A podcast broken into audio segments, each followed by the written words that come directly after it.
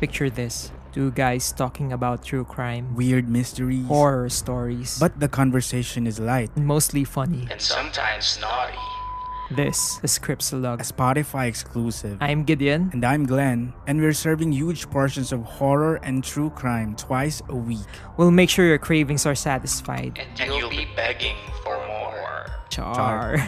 Check us out. This, This is Scriptsalog, available exclusively on Spotify. If you like this episode, please rate the podcast five stars, six, and take your dome. This podcast is a member of Bunk Collective.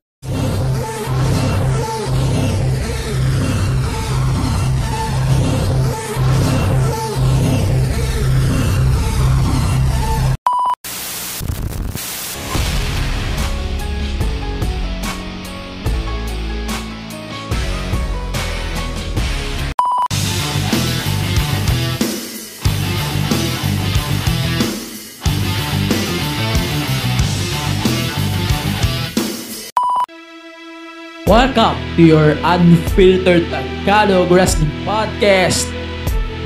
And this is the MTV Show Podcast, a wrestling podcast.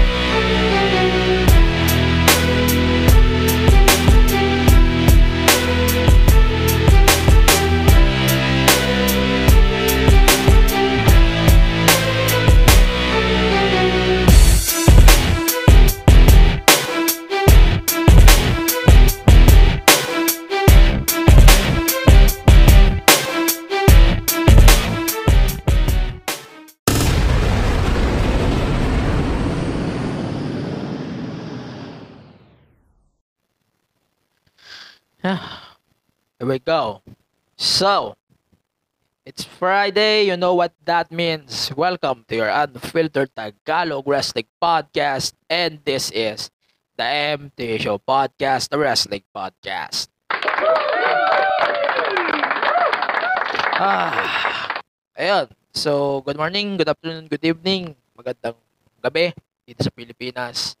Ah, I'm going to do this quick kasi medyo mahaba yung pag-uusapan natin about this new developments that we have for the past few days. First thing I want to give and I want to apologize for this ano.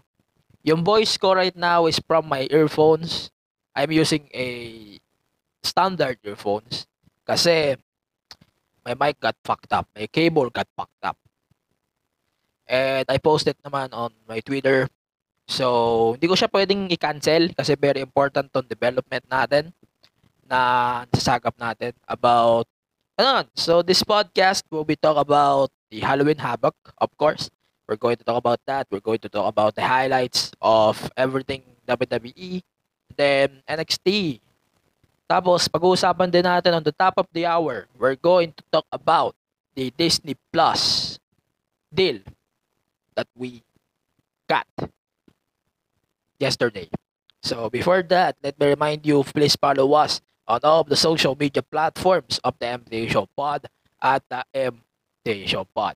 Don't forget to subscribe on our YouTube channel. Just search the MTA Show Podcast. Then, eh na nga, malapit na tayo magkaroon ng ano dito, yung YouTube banner o kaya yung ano, YouTube badge. Yan, malapit na tayo magkaroon yan. Na tayo magkakaroon ito.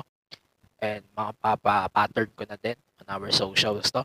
Then, You can donate and support the podcast on gankganknow.com slash the MK Show Pod. So that was $1 a. You can donate as well via Gcash. And ayun, for more podca- more podcast, visit thebunkph.com. You can support us on all the socials, the Bunk PH. Okay, so this. Pasensya na sa ano ha. Kasi I have to do this like usual. Nasira yung cable ng mic ko. Pinagtataranta kasi yung podcast mic ko. I'm not going to let them borrow that shit again. okay, let's get down to business. Let's start with the news that we got yesterday thanks to our friends from Disney Plus. Okay, so na-confirm ito ng ito na itong na-announce sa Disney Plus app, na-confirm ito ng Philstar, na-confirm din ng ibang wrestling podcast here in the Philippines. But we're going to confirm the development here too.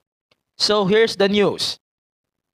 Disney Plus a American rest American American top one of the top American streaming platforms in the Philippines announced that that wait lang, hindi muna tayo magpupunta sa wrestling, okay? So the WWE di muna. Wait, wait, wait. But we're, we're going to WWE again. So let's get down to the top news first. So Disney Plus will be launched here in the Philippines on November 17. Why we're talking about this? Here's the catch. Do you remember the WWE deal in Indonesia just a few months ago in January?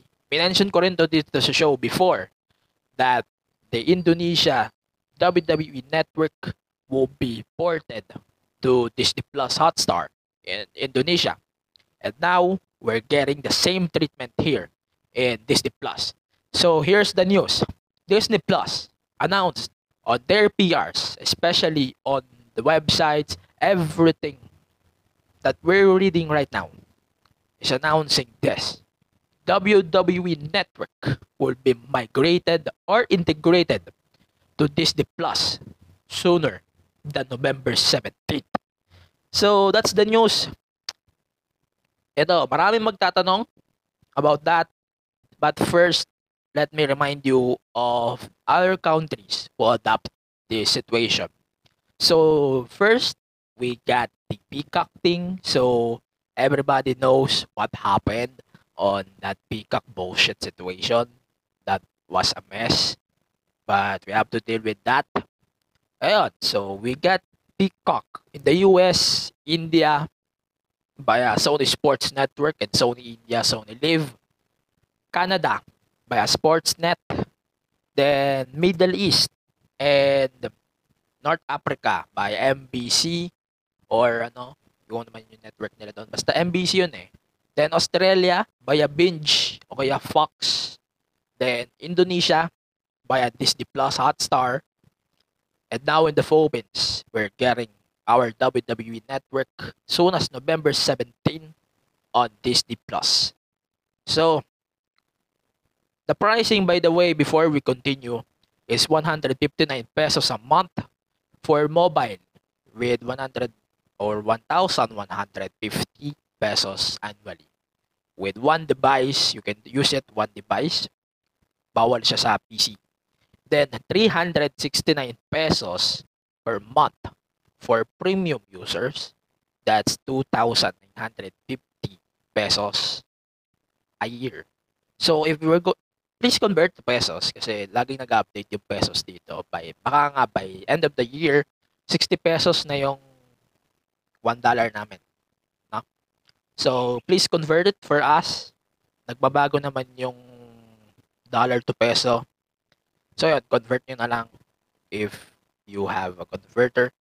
Pero today is 59. Tama ba? 59. As far as I know, before we start this podcast, the dollar to peso is 59. Yeah. So, ito muna. We're going to talk about what's going to happen. Personally, I don't know yet. Okay? So, we don't know yet what's going to happen on the official, official situation. Di pa natin alam kung ano yung mangyayari. As, as far as today's recording, we don't know yet. But, ito ah, may but tayo. We know that in Indonesia, they decided to shut down the official WWE network there. Peacock shut down their WWE network as well in favor of Peacock. India, they shut down the WWE network in favor of Sony Live. So, inad nila yon as add-on kasi they are airing all of the shows weekly and premium live events via Sony Sports Network. And so they decided to put it as a add-on to the Sony Sports and on Sony Live app for 299 rupees. Alam ko yung converge, conversion kasi nakita ko yun.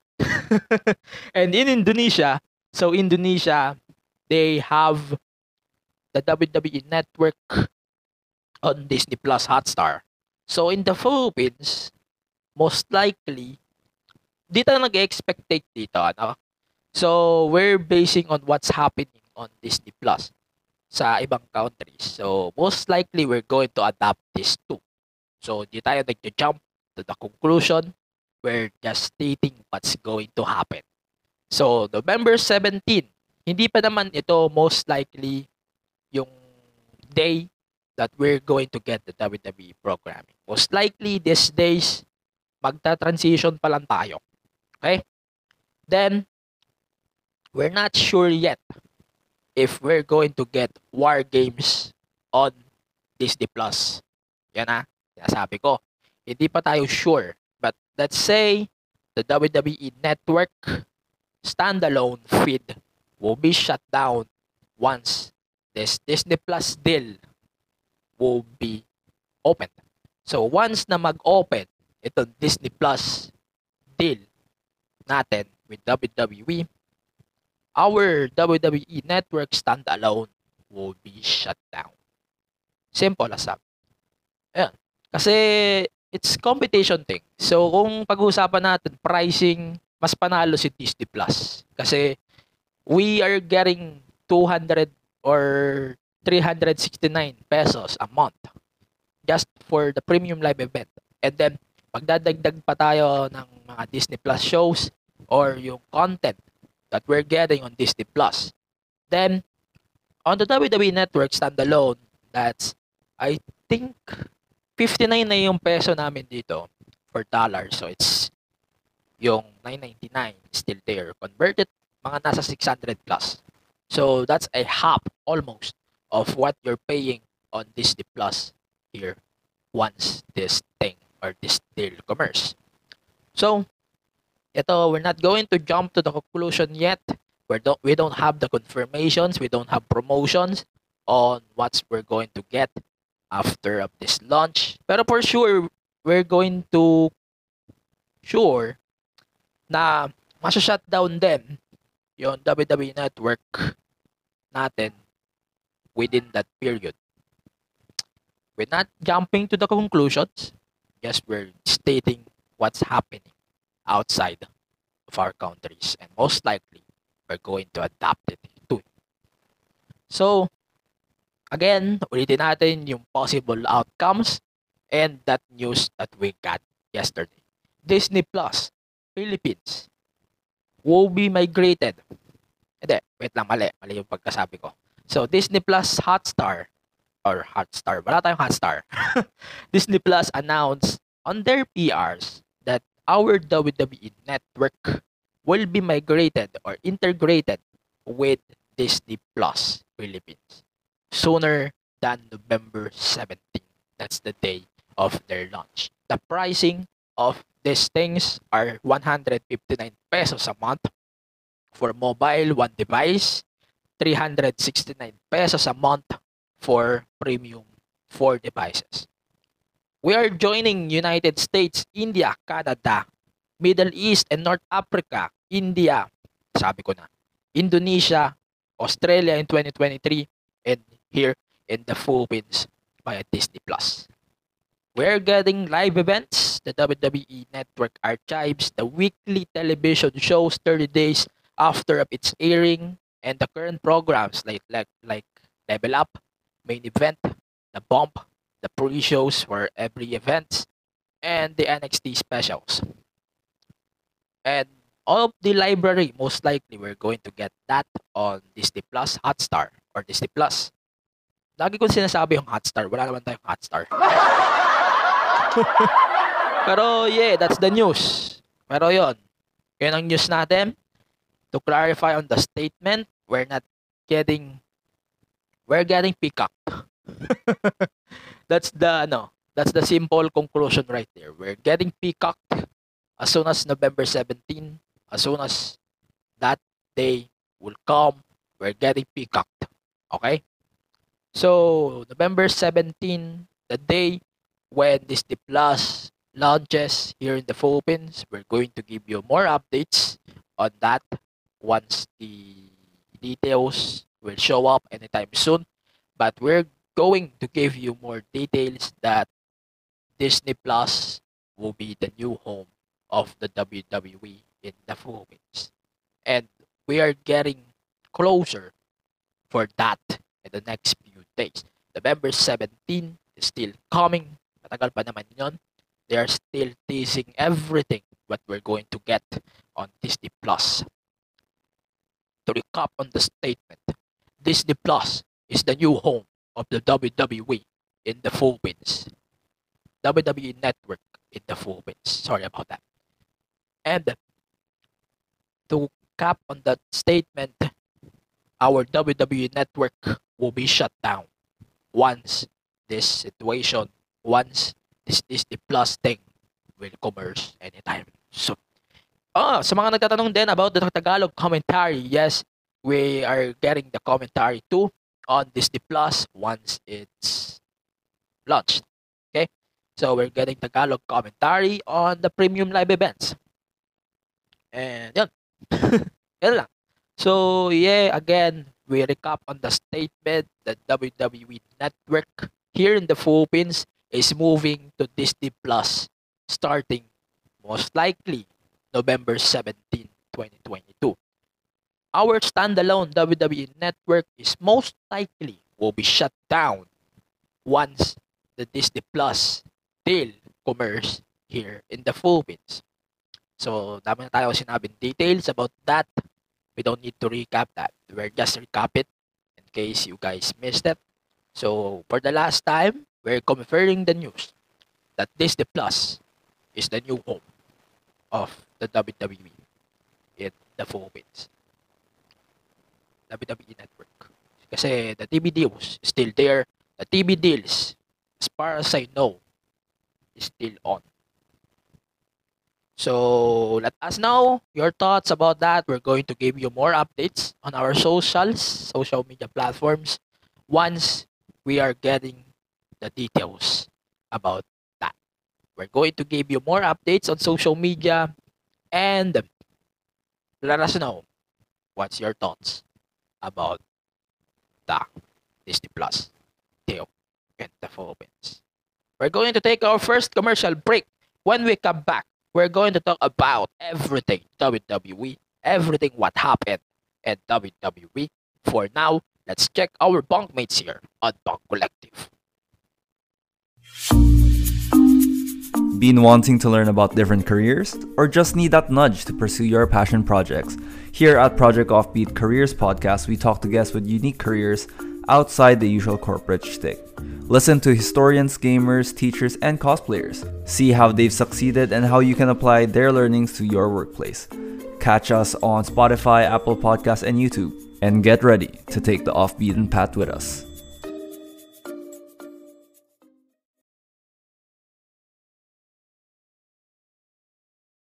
Hey everyone, this is Mo Twister, and you're listening to the Kingdom Podcast with the voice DJ Yuki. That was the OG, Mo Twister promoting this podcast. If you like Korean pop culture, or know someone who does, then get into it, and visit our Facebook, Twitter and Instagram pages at the Kingdom Pod PH. We're proud to tell you that this is one of the premier shows to go to for your weekly dose of K-pop. So drop everything and listen to the Kingdom Podcast. Available in all your podcast streaming platforms. Join us! Ayun, welcome back to the show. So, yeah. Again, in case you missed the news, okay? So, we're going to repeat that once. So, ah, what the hell? Ayan, ayos ko na yung earphones ko. So, yan. Ayan. So, the news again from yesterday is that Disney Plus is the new provider of our WWE network in the Philippines sooner as sooner than November 17, 2022. We don't know the details yet, but we're going to update you on our socials and we're going to give more updates once the developments come sooner as possible. Okay? So, let's go on to our reviews on weekly shows basically. So, let's start with Raw. So, Raw this week we got a Brock Lesnar and Bobby Lashley brawl. There's no talk about that. So, yeah, that's that's a basically a bonus that what we're getting last year. So, bonus na lang to. Kasi Saudi and Brock Lesnar is working Saudi shows, you know that. And that was it. Yun lang. Parang we're getting Brock Lesnar versus Bobby Lashley at Crown Jewel on November 6. So, that's we're getting through that. Aside from the main event, Logan Paul, Roman Reigns. Ayun. Tapos, ano ba? So, Seth Rollins got his first appearance as the United States champion. Then, he was confronted by Mustafa Ali. And, ayun, I'm glad to see Ali back on WWE TV. And, that was great. That was great, personally. That was great in my opinion. And, that's impressive. Okay. So it's nice to see Ali back in WWE TV. At the same time, we are telling you guys na it's gonna be good regardless of the outcome. We're getting the match as well. And it's gonna be good regardless on what we're going to get anytime soon. Okay? So then, may, medyo layo muna tayo on Raw. Let's go to SmackDown. Max Dupree is dead and LA Knight is back. He defeated Mansua in a match on the latest episode of SmackDown on the LA Knight gimmick. After of the match, he turned heel and he said na he doesn't need everyone for the cheers and will do it on his own.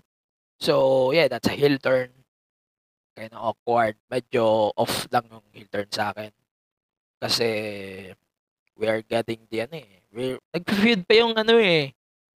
Maximum male models tsaka si LA Knight then suddenly nag-turn sila parehas most likely. Parehas sila nag-turn dito kasi MMM is a heels before then now baby faces. So most likely we're going to get that direction.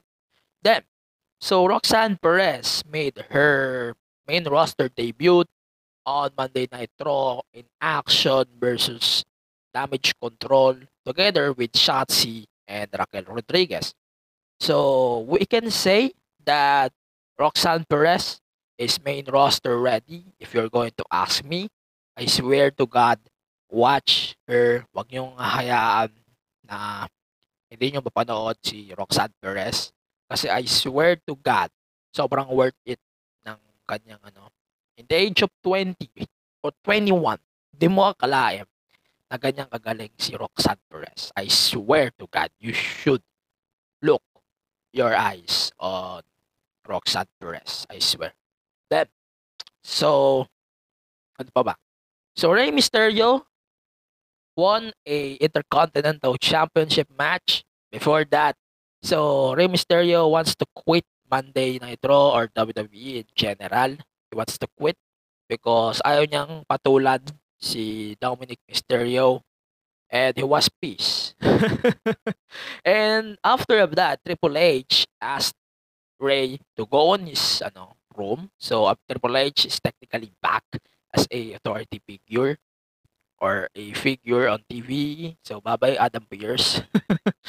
and we got the news earlier that before the show, Karrion Cross, the original participant, got ano, so they are part in an accident. And after of that, Drew McIntyre attacked Karrion Cross and yun na yun, parang they write him off of the four-way. And, and then, parang they got the slot and they give it to Rey Mysterio and Rey Mysterio won the number one contendership for the Intercontinental Championship. Parang mas malala pa yung nakuha mo kaysa sa anak mo. If you don't like Dominic, paano pa yung makukuha mong tukso pag nilabanan mo na si Gunter, di ba? Yun lang yung naging first impressions ko on that one. Parang ang labo, parang mas gusto mo pa ata match up ng sandaan beses o sampung beses na malakas ni kay Gunter. Kaysa labanan mo yung sarili mong anak. parang mas masakit pa yon kaysa doon, di ba? So, ayun, sa madaling sabi, they are saving up the feud most likely at the WrestleMania. That's for sure. Since Judgment Day as their feuds now with OC and AJ Styles. Speaking of the OC, we are going to confirm that the current never openweight championship or champion Carl Anderson will not defend his title because of conflict doon sa Crown Jewel since they announced a three, six-man tag for Crown Jewel. So, yep. Let's go to the ano, story pa. So, Bray, Wyatt is back. He's back with a new theme song. He's back with new persona. For sure, magiging split personality ito. And he broke kayfabe on his very first night back on Weekly TV. So, it's so nice to see Bray Wyatt back as soon as possible. I wish that the song will be dropped anytime soon. And I cannot wait to see Bray Wyatt do something on WWE TV. I cannot wait to see this outcome. Kung ano yung makukuha nating outcome for this approach nila ngayon na split personality na parang something na hindi pa natin na malalaman sa ngayon kasi binibuild pa lang nila yung gimmick ni Bray Wyatt. Then, let's continue with Monday night. So we got this the opposite side of the coin of that trade. So if Rey Mysterio is now part of SmackDown, John Baron Corbin, then that's that's just Baron Corbin. So Baron Corbin is back on Monday Night Raw as part of that trade mentioned by the Hall of Famer John Bradshaw Layfield. So JBL announced on Raw, dissing up Rey Mysterio as well, that he is the opposite side of that trade for Dominic, uh, for Dominic, for Rey Mysterio. And, ano yun, he defeated Dolph Ziggler in his comeback match. The gimmick is working at least. And, ito na yung sinasabi ko na, ito na yung reason para sana ma-push ulit si Corbin on the main event scene. And it's working naman, in my opinion. Corbin is big. Corbin is, uh, you know, former boxer then. JBL is a former football player too. A former world champion. He can help Baron Corbin on that. So, malaking bagay na there's JBL on his side. Okay? Then, let's go on to, ano, last thing we got. So, Elias returned on Monday Night Raw. And Riddle interrupt to say to Elias that his title match is coming next. And he decided to help Riddle to help ayan, against Seth Rollins. And after of the match Seth Rollins retains of course. He stomped both Riddle and Elias. So that indicates that he will be the next challenger soon after of the Ali match so after of that kung mag-stamp siya kay Ali, kay ano, kay Elias, Elias ba yun? Okay, ano? Kay ano yun, Riddle, ah, si Riddle nga. So, Ali, attack Seth Rollins, and ayun, lumayo, lumayo na siya doon sa crowd to end the show. Ah, I cannot wait to see Seth Rollins and Ali in action. Man, I'm so excited. Sana Crown Jewel na next week. Ay, gago, Crown Jewel na nga pala next week. Yun ang coincidentally part. So, November 5, November 6 here is Crown Jewel, the last pay-per-view, most likely under WWE Network in the Philippines. Yeah. So, that's what that that's it for our main roster talk. Let's go to NXT. So, on NXT, so we got Roxanne Perez and Rhea Ripley. So, Rhea Ripley is back in action after a few months back. Kasi she was ano, she was sidelined to a due to a heart something heart implications. And now she's back and she defeated Roxanne Perez in a pick your poison thanks to Cora Jade. So on the other side of the pick your poison, Raquel Rodriguez attacked Cora Jade and Cora Jade won by disqualification. That's that's fine since they're building up the match lang naman for Halloween Havoc. We're going to talk about that in a bit. Then, pa. So, we get Shinsuke Nakamura. So, Shinsuke Nakamura is back on WWE TV after months in Japan. You know what happened. So, Antonio Inoki plus passed away and he's there for the funeral. Yeah. So, he's back on WWE. He defeated Stax in a match since ayun, si Tony D'Angelo wants to punish Stax. And so he wants to punish him for the mistakes that he did and he won and yeah that's they're building up so basically parang he got the respect again and so yun, let's continue. So Schism versus the OC OC made their appearance in NXT 2 with Cameron Grimes in a six-man tag. So this is amazing. This is fine. So kung nagtataka kayo oh, bakit? Why we're getting a lot of that is because there's a dynamite nakatapat.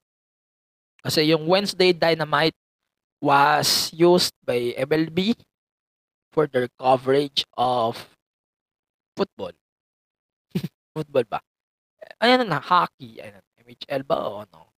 Basta ano, MLB. Tama. Baseball. Yan. Tama, tama. The time slot was used by MLB. So that's why they got a Dynamite Tuesday. We're going to discuss that before our commercial. So that's fine. Then we get two matches who was made official for next week's NXT. It's gonna be pretty deadly versus Blade and Edris Inoue for the tag titles, the men's tag titles, and then Caden Carter and Katana Chance versus Nikita Lyons and Zoe Stark that's the women's tag team titles counterpart for next week's NXT tag titles Tuesday. And then finally, we got a Kevin Owens show. Basically, KO is dissing JD McDonough. And he roast both Braun Breaker and Ilya Dragunov in the brawl. Um, he ended the segment by saying, Sean, I'm sorry. Hindi ko kaya tapusin to. and the three broad, basically. And Ilya Dragunov standing against his Halloween Havoc opponents. And here comes Austin Theory teasing up a cash in for his money in the bank. So last thing, last thoughts before we go to our AEW Dynamite thoughts. Short lang to. So si Theory, wala tayong choice. we have to deal with this. Kasi Roman Reigns is very protected. I doubt that he will beat Roman Reigns at some time. That's for sure. But to write off Theory with this briefcase, I hope they can capital this. And Theory as champion is gonna be good regardless on that. And yeah, at least. Uh, pero ang problema sa akin is this Money in the Bank downgrades the purpose of Money in the Bank. No. Kasi if Theory will cash in on ano on Braun Breaker on, or whoever wins at Halloween Havoc, it's gonna be a major ano, improvement of upgrade sa current purpose of the Money in the Bank. So, yeah. Yun lang. So, yun lang sa akin. So, let's go on to Dynamite. Let's recap everything what happened on Dynamite before we go to our predictions on our last half. Okay. So, the tag titles got retained. So, the Lucha Bros defeated Best Friends for the tag titles. Then, Tony Storm defeated Hikaru Shida for the interim Women's Championship. So, MJF, Rose, William Regal, and a fantastic wrestling promo of the year, worthy promo. I don't need to capitalize that promo, so it's we're going to we're going to take another commercial anytime moment. Then, so Chris Jericho defeated Dalton Castle and a ROH World Championship match. After the match, they attacked someone in the the stage and hindi ko napanood. Eh, the main event, so John Moxley defeated Hangman Adam Page by a referee stoppage after Mox after Mox knocked out Hangman out with the lariat and the match is decided to be stopped and ayun. Kind of sad about the outcome of that main event. But I hope we can get that pretty much soon regardless if there's a title or not. Then AEW after of that match released a statement that Adam Page is fine but still he is on concussion protocol of AEW so most likely we're going to get updates anytime soon And that 8 minutes, gusto ko mag-props din sa AEW kasi they used that time properly to reveal the main event of Full Gear. So MJF officially cashed in his chip. Sinasabi niya na, I will earn it in my way. So parang nagiging twinner na siya o babyface twinner. Something like that. I will earn my way to the top and I'm not going to shortcut. Then MJF gave his chip to William Regal. He said na I will not get or, or I will not cut or not short cup this time and I will challenge John Moxley AEW title at Full Gear. Full Gear set for November, one week before War Games. And yeah, so that's what we're getting on Dynamite. Basically, that's a recap for what we're getting on Dynamite. Let's go to our NXT Halloween Havoc predictions. But for now, let's check our bunkmates here on Bunk Collective.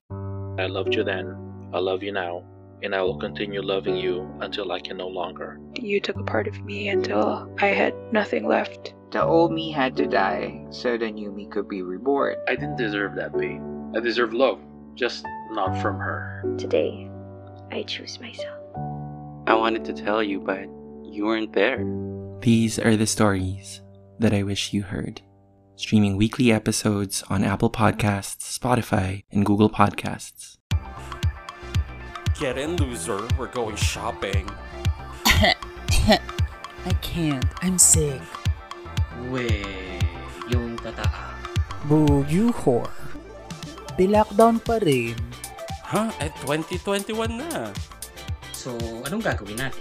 Eh di, magstay na lang sa house at makinig sa Cha Astrology, the podcast. With new episodes every Tuesday on Spotify, Apple Podcasts, and Google Podcasts. Hello, so welcome back to the podcast. Wait lang, I'm setting up my earphones kasi I took a piss. so yan, I'm back.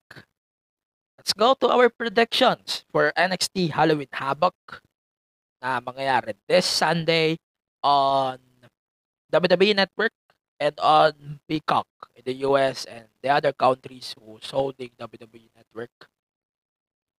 So let's start with the host. so alam nyo, we don't need hosts. Ah, lagi ko na ito sinasabi. We don't need hosts. The hosting is very unnecessary. So we got Shotzi and Quincy Elliott. So Elliott defeated Sion Quen to become the host of the Halloween Havoc co-host with Shotzi. So let's go on to the cards. So the cards here is follows. First thing is a Apollo Cruz versus Grayson Waller in a spin the wheel, make the deal match. We don't know the stipulation yet, but we're going to reveal. Probably malalaman na lang natin to on the the event itself. So personally, I want to see Apollo win, but at the same time, I don't want to see Grayson Waller loss. So most likely, I'm gonna go with just to ano, I'm gonna go with Apollo here para lang mas babid pa yung ano dito sa NXT. But sana naman mas maganda, sana maganda yung makuha natin match. Kasi feeling ko ano lang yan yung mga mas nakakatakot pa. Then, so, we got Julius Creed versus Demon Camp in an ambulance match. If Julius Creed lost or loses, Brutus Creed must leave NXT. Wala siyang sense. Kasi bundle kasi yung Creed Brothers. Parang binili mo siya na bundle. So, kung aalisin mo sa bundle, wala na siyang sense. So, si Bro, si Damon Kemp, wala namang mawawala sa kanya if he lost or oh nga, if he lost, wala namang mawawala sa kanya. Kaya parang masasabi ko, it's a bundle na kailangan naka-bundle talaga. So, I think Julius Creed must win this ambulance match. And let's move on to Roxanne Perez versus Cora Jade in a spin the wheel, make the deal match. And we got the stipulation that's Weapons Wild match. Okay? So, Roxanne Perez needs the win para makakuha pa tayo ng isa pang match and they can settle it. And Roxanne can challenge for the women's title soon as later. Then, here's a ladder match for the North American Championship. The North American Championship was vacated by Solo Sikoa since the match was ano daw, voided by Shawn Michaels. So, it's a you know, ladder match. Carmelo Hayes versus Ora Mensa versus Wesley versus Von Wagner versus Nathan Fraser. Personally, the ano dito, gusto ko manalo si Wes pero most likely, we're going to get a Von Wagner win since they are putting Von Wagner and they're taking him seriously now. Ayun, so I think Von Wagner will win this match or si Wes. So, yun. Then, for our co-main event, possibly co-main event, it's Mandy Rose versus Alba Fire for the NXT Women's Championship. I don't think Alba will win the title anytime soon. So let's get real. Mandy Rose. and the main event, so Braun Breaker defending the NXT Championship against Ilya Dragunov and JD McDonough for the NXT Championship. So let's make things simple. I want a Austin Theory cash in. Then Braun Breaker retains the title and Austin Theory wins the title away from him.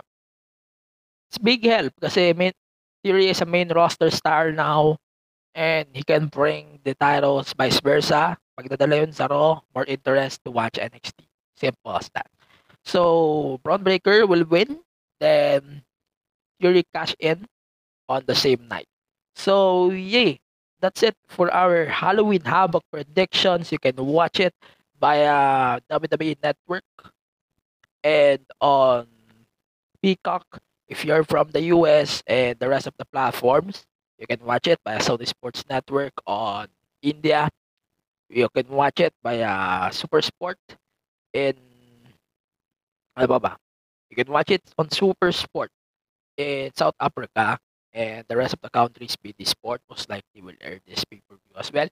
Ayan. So, speaking of pay-per-views, before we go, so let's talk about ano, day one. So, the news that we got earlier this week is that WWE Day 1 will be pulled out of the official schedule for 2023. If that thing is now confirmed, WWE Day 1, if that thing is now cancelled, the next pay-per-view after a War Games is Royal Rumble on the end of the month in January. So, ito ay reported by WrestleNomics. Di pa siya nako-confirm on any platforms. So, masasabi ko lang is hmm, very ano, understandable kasi maraming kasabay na events on ano, MLB, football, NFL. Maraming sasabay. Pero wala namang sasabay na wrestling promotion. So, med- medyo ano siya sa akin, medyo odd. But yeah, very unnecessary na pay-per-view. But I wish there's a pay-per-view or a show on December that we can call it a small premium live event na parang mas big pa doon. Sana magkaroon ng isang weekly na both brands something na pwedeng magsama parehas or maybe double Tuesday, why not? We can that. Sana makakuha tayo ng ganun na pay-per-view this year. I swear. Na hindi pa na-official. So, most likely, if hindi na makukuha yon, we're going to get Survivor Series War Games as our last pay-per-view, then straight to the Royal Rumble on January. So, yeah, that's it for our podcast. Let's do our picks. So, Seth Rollins as our superstar of the week.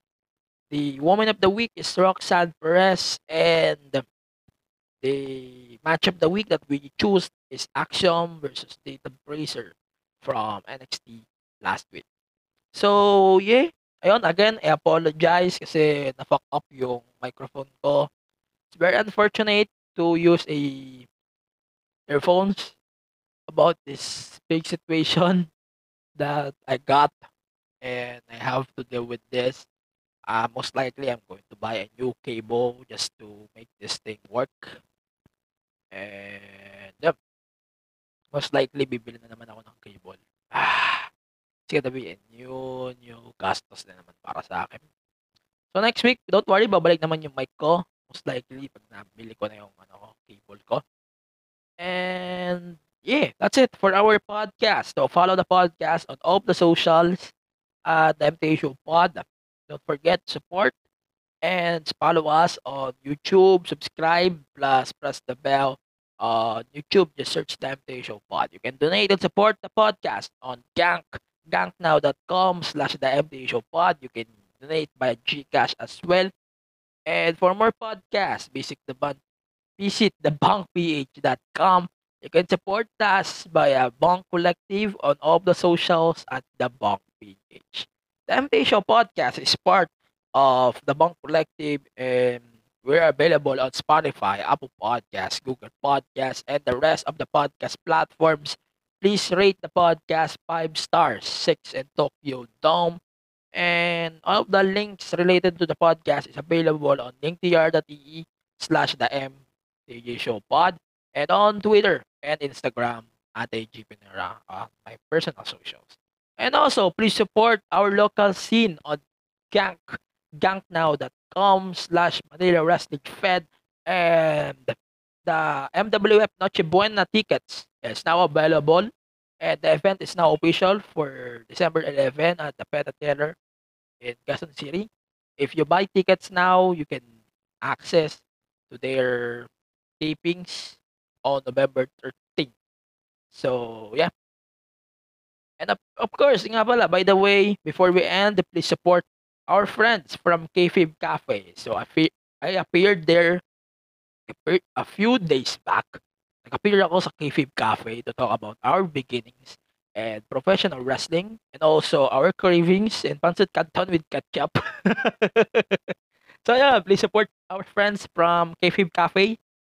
And, ayun, pag naka 100, kakain si Ant ng Pancit Canton at ipopost natin yon on all of the socials and here on the podcast platform. So, in behalf of DJ Yoki of the Kingdom Podcast and also my producer, this is the Show Podcast, a wrestling podcast in cooperation with Bong Collective. Thank you and see you on the next episode where we're going to review Halloween Havoc Premium Live Event. See you on the next one.